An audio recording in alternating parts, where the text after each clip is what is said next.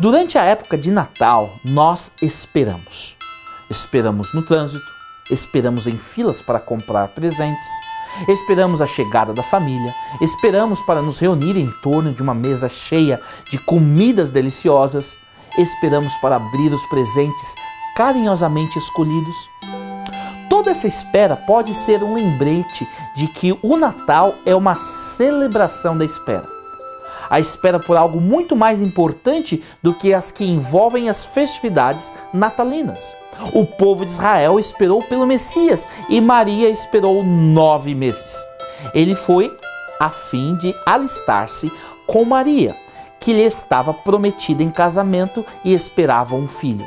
Enquanto estavam lá, chegou o tempo de nascer o bebê. O Natal é uma celebração da espera e nos aponta para a segunda vinda de Cristo, a qual aguardamos ansiosamente.